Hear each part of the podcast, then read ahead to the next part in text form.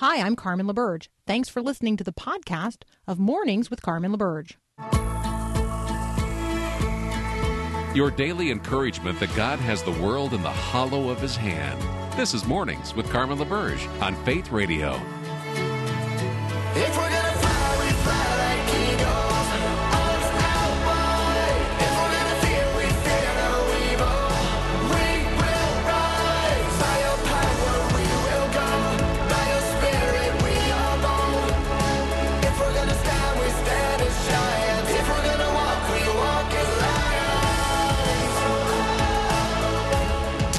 Well, good morning, good morning on this Thursday, the 13th of January. Where in the Word are you today? Encourage each of us and all of us to open the Bible. I had a person who asked this morning for a book recommendation related to a specific issue uh, in their family, and um, you know the immediate answer to the question is the book you're looking for uh, is the Bible. Uh, the guidance you're looking for is biblical wisdom. The um, the input you're looking for is input from God, and not, uh, you know, I will just confess that sometimes when we turn to the scriptures for counsel on something, you know, we don't get the counsel that we were kind of looking for. So we we think that we might just be looking for the answer for how to bring peace in a particular relationship, but we don't often consider, um, you know, God's perspective on that which is that my brothers and sisters, you know, these are my brothers and sisters. This is my mother and my brothers, the, the those who do the will of the Father, uh, and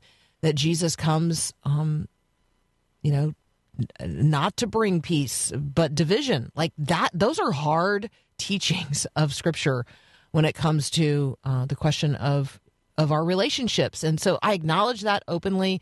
Um, but I still encourage us to turn to the Word of God first. Turn to the Word of God first. Um, before turning to other books and looking for, you know, other counsel, let us be people who turn to the Word of God first. Seek the counsel and the wisdom of God, um, and recognize that sometimes uh, the people with whom we are in um, you know, sort of like genetic relationships. Those are not necessarily the people with whom we're going to spend all eternity as brothers and sisters in Christ. And so let us be knitting ourselves together as a family of faith, recognizing that um, e- eternally we have more in common with a fellow Christian believer in uh, a part of the world where we have never set foot and a person whose name we can't even pronounce uh, than we do with a person who lives right next door but is a person who is not in Christ.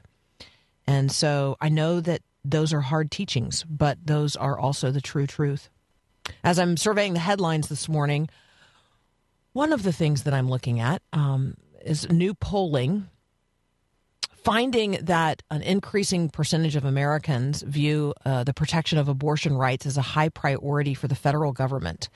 And so uh, this uh, this conversation is in front of us because uh, the Supreme Court decision related to abortion as a right um, is facing a real threat, right, in states across the country um, and at the federal level as the Supreme Court considers cases related um, to the constitutionality of abortion, um, which is, you know, a, in my view, a fabricated right um, that the Supreme Court created um, in the Roe v. Wade decision. So I think that um, it's good news that it's uh, rising on the list of priorities for people in the culture. I think that as gives us as Christians an opportunity to talk about life, to talk about the gift of of life, the creator of life, the author of life, the one who knits us together in our mother's womb. It, it gives us an opportunity to talk about Christmas.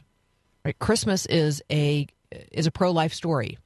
Um, if you want to turn to a passage of scripture that bears total evidence that God is present in and with um, the preborn, the encounter of the pregnant, newly pregnant Mary, and the fully pregnant, like like heavy with child Elizabeth, um, who is pregnant with the one that we know as John the Baptist, Mary pregnant with the one we know as Jesus. When those two pregnant women encounter one another, the scripture says that the child within Elizabeth's womb leapt in recognition of the child in Mary's womb. That's incredible. That's just absolutely incredible, and that's about as um, as pro life a passage as uh, as you can imagine, but you can also turn to the Psalms where it talks about you and I being knit together in our mother's womb, fearfully and wonderfully made. God knows us full well. Um, you know, He's the one that knows us in the depths of that material creation. It's just incredible. All right. Um, do you know what's going on in the after school clubs at the schools, elementary schools near you? In 5,000 schools across the country, there are something called Good News Clubs. Those are sponsored by Child Evangelism Fellowship. You're going to hear uh, much ado in the news, um, you know, people squawking about these um, clubs that are sponsored by Satanic Temple the after school Satan clubs.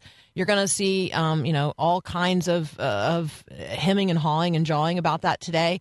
Well, that's because the Satanic Temple, you know, they're trying to open after school Satan clubs in all of the places where Child Evangelism Fellowship has good news clubs. So let me encourage you to do this today. Focus on sponsoring a good news club through Child Evangelism Fellowship in an elementary school near you and worry less about what the Satanic Temple is up to. Worry about what the church is up to. All right, Ben Johnson is up next. He's a media reporter with the Daily Wire. We'll be right back.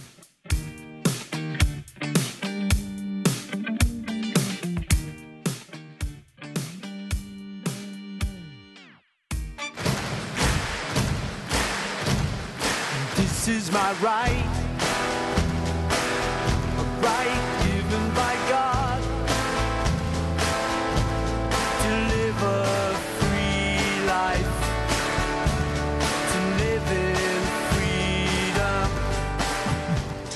All right, Ben Johnson is back. It's Ben's Day. Oh no, that it would make more sense if we had Ben on on Wednesday and call it Ben's Day. When, today, when we really need somebody whose name rhymes with Thursday. But anyway, I don't know who that would be. Ben Johnson, welcome back. Good to be with you, Carmen. We do call it Ben's Day. Do you know that? It's it's uh, very flattering, and and you know, consider me at your service, uh, whatever day you wish. All right, so um, I read two um, two pieces. One suggesting that American democracy is dying. Another suggesting that American democracy is in fact flourishing. Um, how would we know? How would we know? What would you say the signs would be of either the flourishing of democracy in a particular place and time, or signs of its morbidity? I think that the main thing you would want to look for in a case, uh, particularly like the United States, is widespread understanding, fidelity to, and practice of our system of government, particularly in our case, the U.S. Constitution. That's that's the system that was put in place by our founding fathers in order to guide the ship of the state, and every American was encouraged for generations to know it, to understand how it's different than every other form of government in the world, the unalienable rights that accru- that accrue to everyone because of our birth in this country. All of those things had been part of the warp and woof of our country for generations. And the question would be do we have a large percentage of Americans who are disaffiliated with that, who, uh, under, who seek to uh, repeal that form of government, who even say that uh, the form of government was harmful from its outset? So I think that that would be the lever that uh, our republic rests upon. It's not so much, uh, you know, the idea of institutions and how people are acting in any one particular idea and any one particular moment.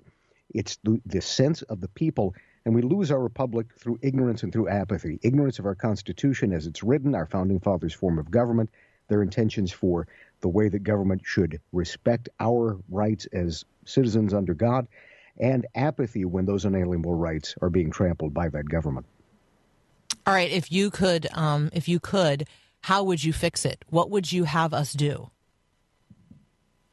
I think civic education is one of the most important things, and and you know people's eyes glaze over when you put the words together.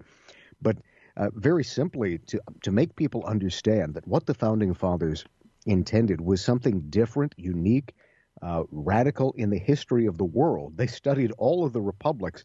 Our founding fathers were incredibly learned. They studied ancient Greece, ancient Rome. They saw how systems worked. They traced the arc of civilization upward and then the inevitable destruction of civilizations over time. And they built in as many safeguards as possible into our system of government. So people need to know what those are. And, uh, you know, ideally, that's what the public schools should be doing. And in place of that, we get things like uh, the 1619 Project curriculum being taught in its place, that this was always a, form of um, control by by a small number of people to control uh, people of all races who are under them socioeconomically. That's dangerous. I think one of the things we need to look for that uh, that I consider dangerous to our republic is very little remarked upon, and uh, that is very simply uh, what's going on in in the effort to try and reshape our democratic institutions. You know, we've had nine members of the Supreme Court for 150 years since the end of the Civil War, essentially. There's an effort to change that to expand it for political advantage now that there's a conservative majority just barely on the court. Uh, there are efforts, uh, Democrats have stripped elected representatives of their committee assignments. Certain uh, members of Congress, like uh, Representative Cori Bush, have talked about expelling members of Congress after they're elected. Uh, there's talk uh, by a Democratic election lawyer named Marc Elias, very well connected, uh, particularly to the Clintons, to use the 14th Amendment to legally block Republicans like uh, Ted Cruz from running for Congress. So, on the one hand, there's this talk of expelling elected officials from office. On the other hand, there's the idea of expanding the electorate to allow non citizens to vote and uh, making institutions that are not states formed into states so that they can change the balance of the electoral college without repealing the Constitution as it's formally written. All of that formally changes the structures of our of our nation. When they talk about our democracy, it really is our democracy. They they mean it meaning theirs, a very a very slim section of uh, the political spectrum. You know, you may have an Eric Adams versus uh, an Elizabeth Warren, but that essentially would be the choice that is left to us if these sorts of things are allowed to uh, continue. Yeah, I would say that the um, the proposal of some or the consideration of some that every state maybe shouldn't have two senators because some states are so small. Like I, I think about, I mean, I think about all kinds of ideas that are out there that um, that cut right to the core of what the Constitution um, says and guarantees and the safeguards that are built in. Those are really astute observations. I think, uh, you know, as you and I are thinking about the nation in which we live, uh, the, the place where we're privileged to be born um, as citizens, or a place where you have become a citizen through a process of naturalization, or maybe you're in the midst of that right now. One of the things that you and I might think about is could we pass the citizenship test? Um, if we had to, the naturalization test to become a citizen of the United States. Do we actually know enough about our own country that you know we we could become a citizen if we uh, if we were not already. That is a conversation that we had at our dinner table. Maybe that would be an interesting um, thing for you to consider today. What do we require of those being naturalized as citizens? And, um, you know, could I pass that kind of, of civics exam related to the country where I was born and the one that I love? All right, Ben Johnson and I uh, are going to talk about what's something that's going on in Canada.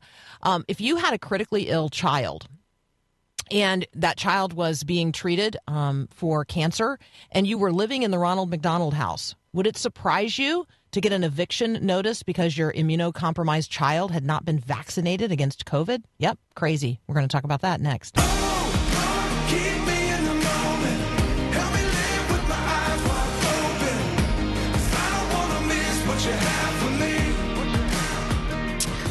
Ben Johnson is here. He's a media reporter for the Daily Wire. You can check out what he and others are writing at dailywire.com.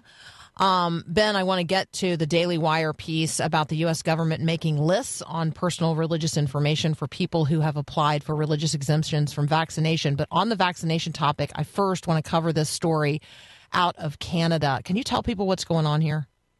Yes, a, a gentleman by the name of Austin Ferguson posted a, a viral video about himself. He's at uh, Ronald McDonald House. He has a five-year-old son who's, by the way, in the video and is cute as a button.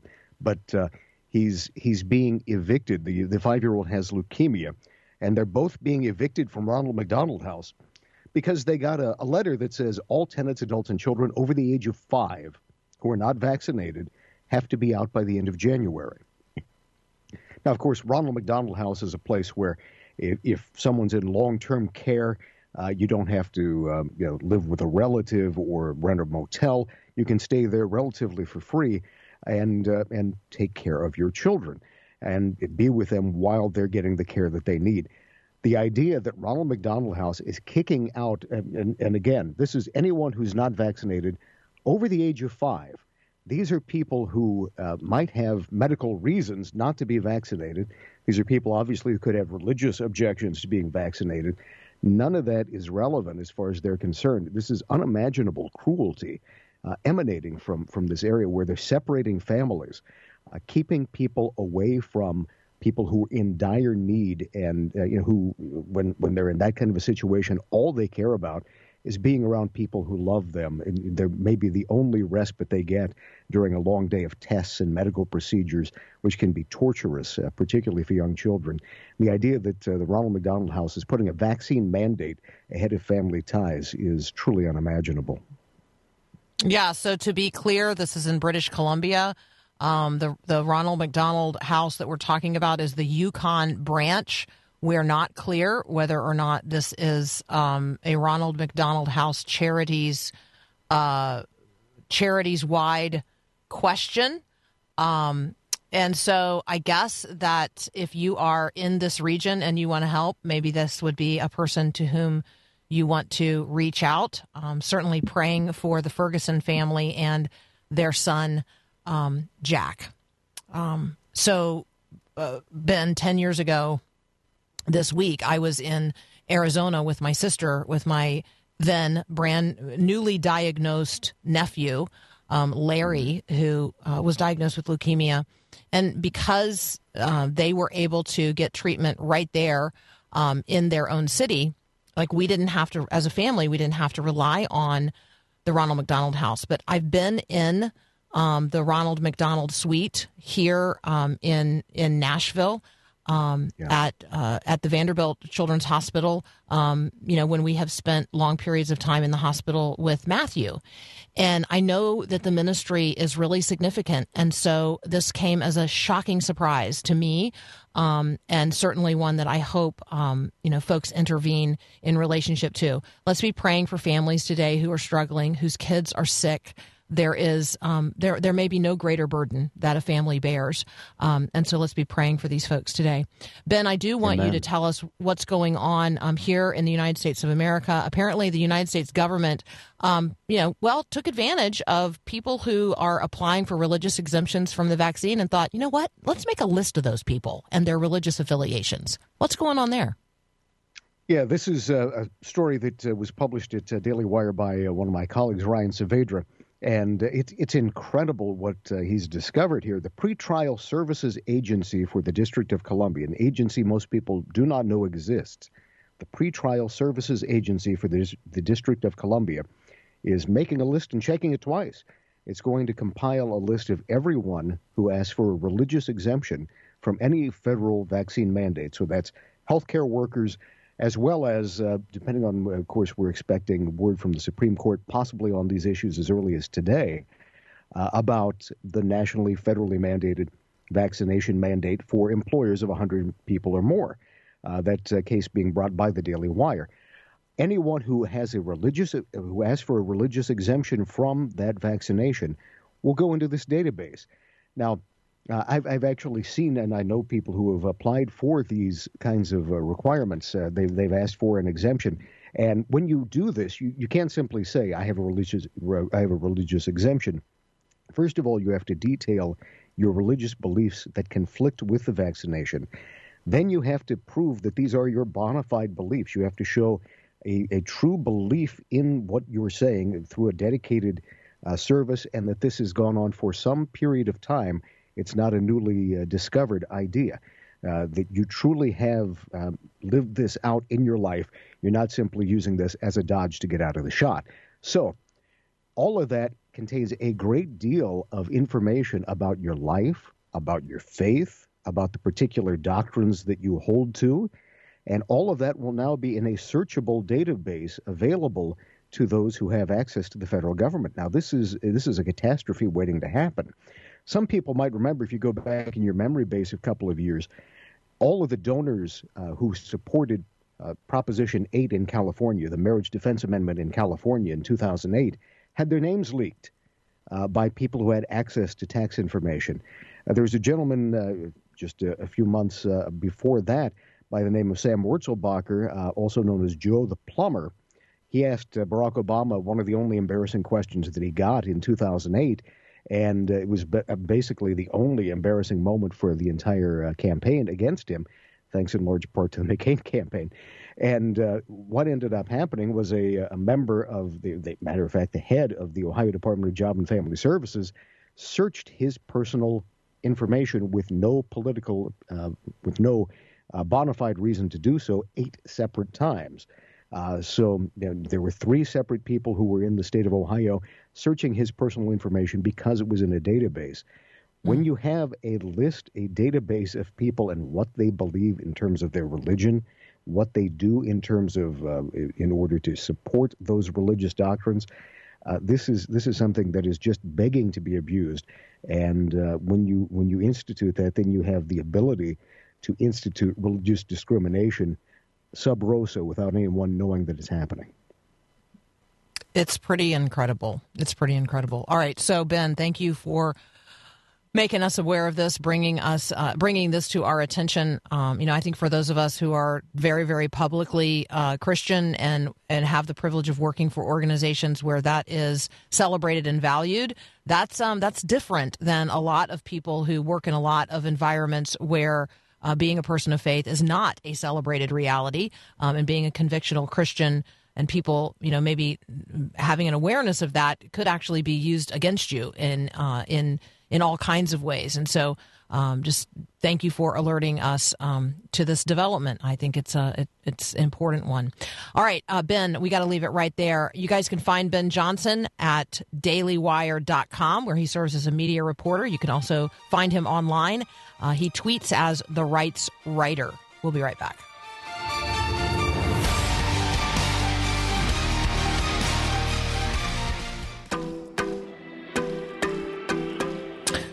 Right, I want to bring you a good news story um, right now. Uh, so, in Nova Scotia, the churches got together uh, in um, in well in all kinds of communities, but Bedford is the one that I'm looking at right now. Um, and it, it, they wanted to build emergency winter shelters, and they wanted to have 20 of them completed um, prior to Christmas. And the reason that that's making news right now is the last two of those structures were installed um, a couple of days ago in Bedford. Um, they're being installed on the property of these congregations, 20 pretty simple but temporary shelters where Nova Scotians experiencing homelessness can spend the winter. Um, and so it, it's it's coming. The story's coming from the Archdiocese of Halifax, Yarmouth, um, which has been fundraising for these emergency shelters since last year. They are facing a growing housing crisis in in Nova Scotia. Um, and I just I love it. You can actually go and watch this on Facebook. Um, the the company that built them is called Well Engineered. And I just decided yesterday after I read this, you know what? I'm going to pick up the phone and I'm going to call them. Um, and so I Googled Well Engineered um, Incorporated and I gave them a call. And let me tell you, Neil, who answered the phone, was really surprised to hear from somebody in America who who was just calling to say thank you. Each one of these structures costs just over $10,000 to build, and the company Well Engineered is installing them.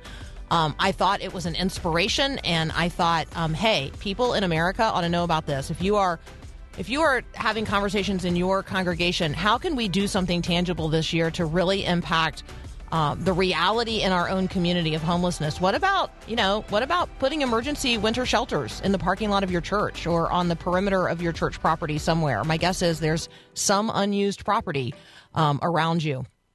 It doesn't take much. It's like a postage stamp size uh, piece of land that these require to be um, set upon. All right, so that's my uh, my good news and inspirational encouragement um, today. Kathy Branzell is going to join us next. Um, a couple of years ago, a house fire um, took the lives of some of Kathy's family members, and the the recent headlines out of both Philadelphia and New York related to um, fires that have taken the lives of uh, a couple dozen people in just recent days um, made me think, you know what? Let's talk with Kathy about how we deal with that as Christians. Um, Kathy comes to us from the National Day of Prayer Task Force, and we're just going to talk about, you know, her own experience of loss due to a house fire um, and how we address um, such tragedy when it happens uh, in our own communities. That's up next here on Mornings with Carmen. Parents have many responsibilities as they raise kids, but one of the most profound tasks is this to train their children. Hi, I'm Mark Gregston with Parenting Today's Teens. Over the years, I've begun to see the difference between teaching and training. Teaching involves the transfer of concepts, giving input, and plenty of correction. These aren't bad things, but I find that training in the teen years is a better model. In it, you're giving your child the opportunity to flex their decision making muscles. You're not overly protecting them from the world, you're coaching them to thrive in it. The main purpose of training should be to get kids ready for the world they will live in, not the world that parents would like for them to live in. Are you training your child or just teaching your child? Looking for more parenting wisdom? Go online to parentingtodaysteens.org or search for Parenting Today's Teens in your favorite app store. All the world starts changing when the church starts praying. Strongholds start to break. Oh, when we pray. Kathy Branzell heads up the National Day of Prayer Task Force, and she is a sister in Christ and a dear friend. Kathy, welcome back. Good morning, friend. Good morning, friend. Good morning, friend. I want to get to the conversation about having a word of the year because I feel confident you have one. But I want to start. But I want to start with the other conversation. Um, We've been we've been looking at um, the stories out of both Philadelphia and New York City, really in the Bronx, um, related to fires that uh, cost several families, um, members of their families. Uh, many people have lost their lives, and lots of people um, are now, uh, you know, obviously displaced and um, and having a really hard time. Share with um, share with us again, um, you know, a little of your own experience of a house fire, um, and you know what that cost your family, uh, and then talk with us about um, about how we as Christian brothers and sisters can rightly respond, not only in the moment but over time, because this is a grief that never goes away. Correct. I'm so glad you said that. Um, yeah, in October of 2019, my cousin uh, was sleeping in her house, uh, thought her air conditioner had broken because she woke up hot. She had a downstairs corner bedroom, master bedroom that um, you know, was right across from the garage. So a lot of stonework around the outside of the house. And when she opened her bedroom door, her entire house was engulfed in flames. It was just gone.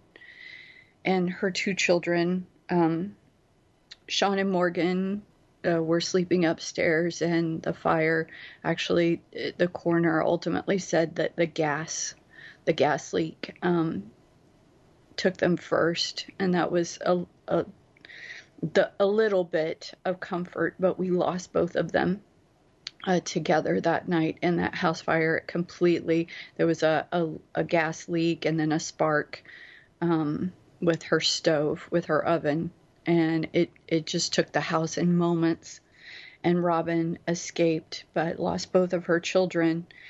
And um, it made the Atlanta news, you know, for days. It was like our whole city mourned um, us losing Sean and Morgan. And um, it's been a journey. Uh, a couple of things. I would just beg everyone to to take these words out of um, out of your life. Move on. Um, get over it. Uh, it, it it's a journey, and it becomes a part of your journey that you take with you. And um, I've been so proud of my cousin because she's just clinging to God and um, she doesn't forget. And so I love that she still posts children of Sean, uh, pictures of Sean and Morgan on, you know, social media and talks about missing her babies, hashtag miss my babies. Um, but she posts scripture and she posts her prayer and she's just showing the world yes, I miss my babies, but I'm moving forward in life. You don't move on, but you can move forward in life um, with God. And, and that's been our journey, a very painful, painful journey to lose those two children. I um you know, I, I am in one of those families that's so blessed to be able to say that, you know, we have a we have a child a you know, a now young man who's a cancer survivor. Um, But he carries he carries with him um, a, a, a little girl named Dana who was going through her cancer journey the same time Larry was going through his, and Dana, um, you know, Dana did not overcome cancer. Cancer overcame her. Um, And her parents are still a really important, integral part of Larry's life um, and the life of my sister and, and, and you know, and their whole family. Um, Right. And I think I think about like the the things that Dana's family shows up for, and their child is not participating in because she's not there. Um, Right. And I I I think that those are the times, those are the moments when I just recognize this is forever. Like this is forever. It's not. It's not that they don't. They don't live with the confidence that God has received those, um, you know, those children unto Himself. But it's a long time to live in this life without them. Correct. Absolutely. And, you know, one of the great, you, you asked, how, how do we respond? How does the church respond? Um, and several things. Uh, I'll remind everybody of the horrific fires in Boulder, um, you know, just, just a, a couple of weeks ago. Um, and we've got friends out there, and it, you've got hundreds of people who lost their homes. And right now, with COVID and supply chain and the cost of, you know, construction goods and how far behind everything is, they're being told that it could be two years, two years before they can rebuild their home. And hmm. there, there's no place for them to go. The, you know, Boulder was, Boulder burned, and and so where do you, where do hundreds of families go to live? And so um, you know, one thing, of course, always is meet, meet basic needs. Jesus did that. Before he talked spiritual, he often talked physical. He often met a physical need. There was a physical healing. He he fed them, um, and and so go and meet physical needs. And um, and you all know I had cancer. My son had cancer, and let me just tell you, one of the worst things you can do is nothing um, because you really sit and think, does anybody even care? Don't be afraid of saying the wrong thing. Um, we can even laugh about it. People would, would say really stupid things, and you could see that they were horrified at what just came out of their mouth.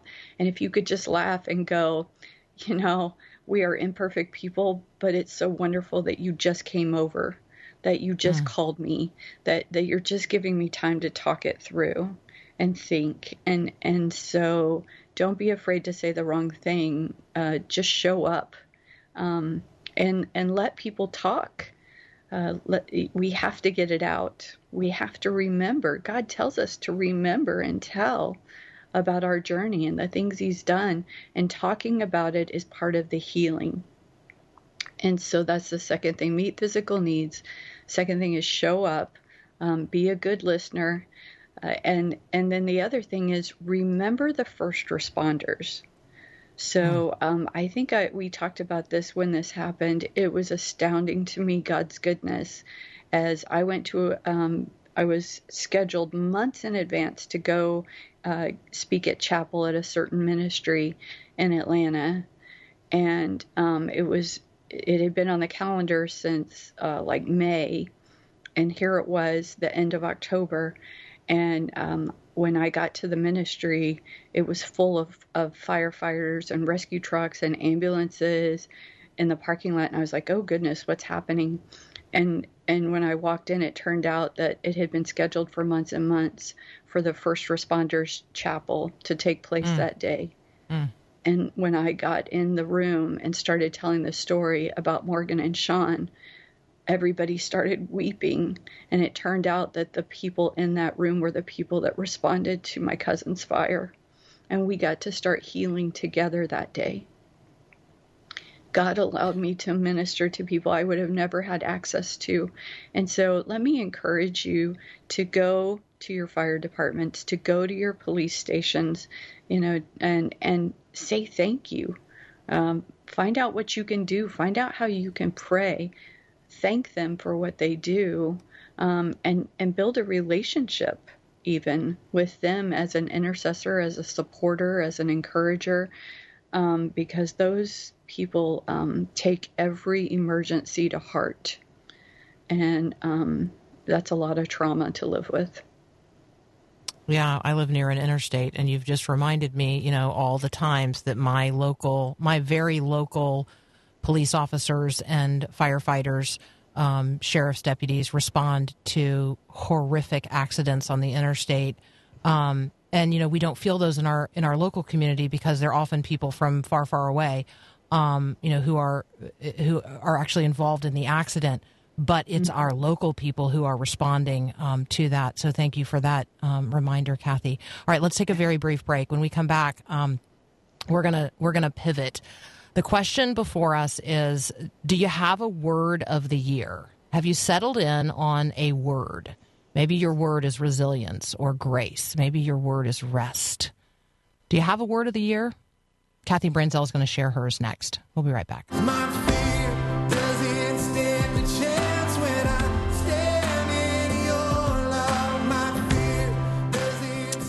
We're talking with Kathy Branzell. She heads up the National Day of Prayer Task Force.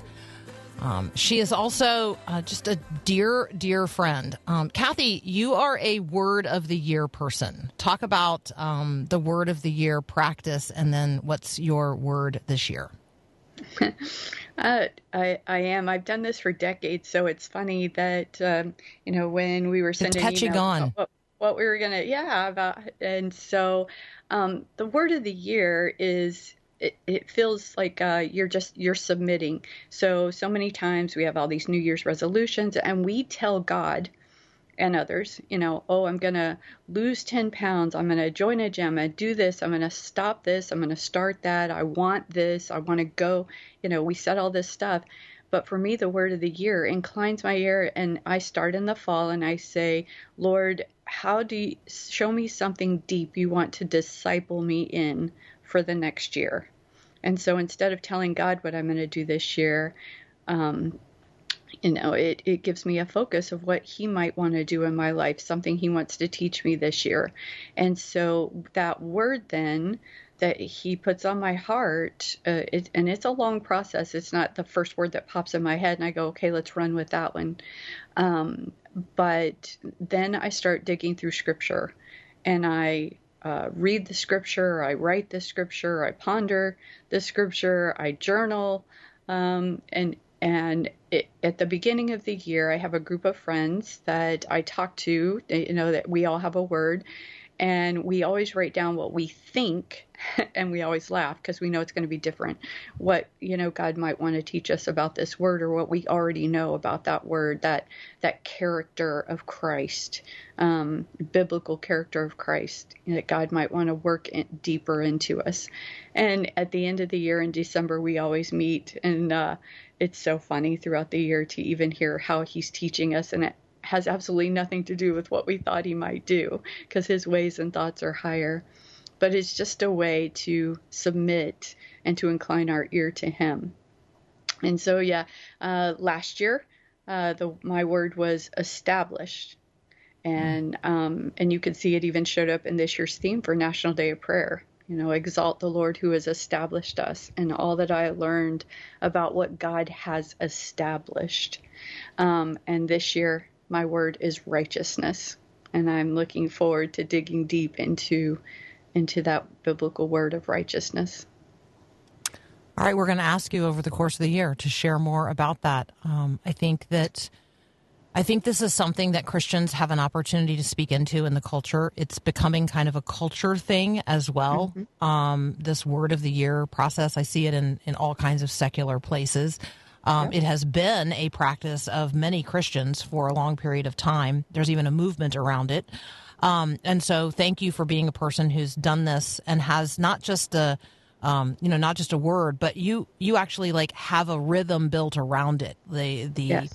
uh, the going before the Lord over a long period of time, the digging through His Word um, on the subject of the particular word, um, and then having accountability with other people surrounding it. So I'm wondering if um, you know over over the course of the year we can talk more about that because I think that even just understanding all those component parts um, maybe in preparation for next year, right? Uh, in anticipation of 2023, people could we could all be thinking about like how who would those people be? How would I gather a group to do this?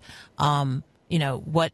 How does Kathy dig through uh, the Word of God on the subject of her word? Like, how do you do that kind of word study? Like, maybe we could have those conversations going forward. That'd be wonderful. I love yeah, I that. think that. I'd love that. I'd love that. All right. I love you, dear, um, dear sweet friend and sister in Christ. I miss seeing your face. I hope that 2022 provides an opportunity to uh, to be together in some in some space and place. Blessings um, on the preparations for the National Day of Prayer. We'll be talking about that as well. Um, Kathy, thank you so much. Thank you. Love you guys. That's Kathy Branzell. You can find her at the National Day of Prayer Task Force. We'll be right back.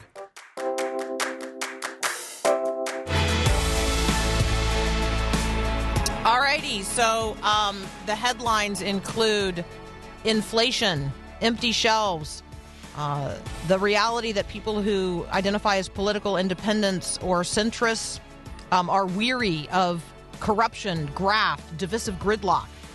There's a growing lack of confidence in uh, the management of the pandemic. Moms are growing increasingly angry at those responsible for public education. And um, and here is the summary uh, statement to all of that. When uh, when mama ain't happy, ain't nobody happy.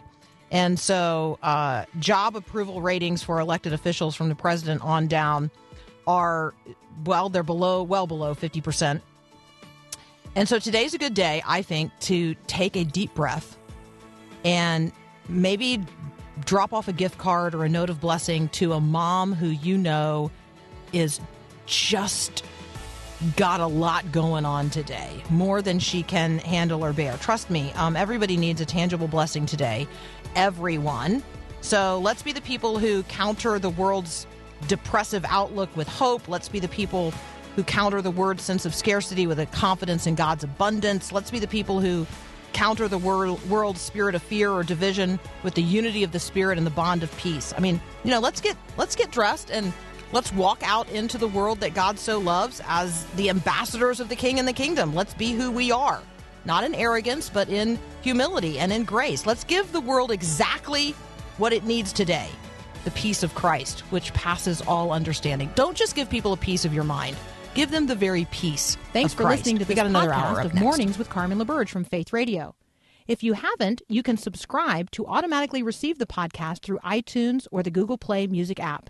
That way, you never miss an episode. It's also available anytime at myfaithradio.com.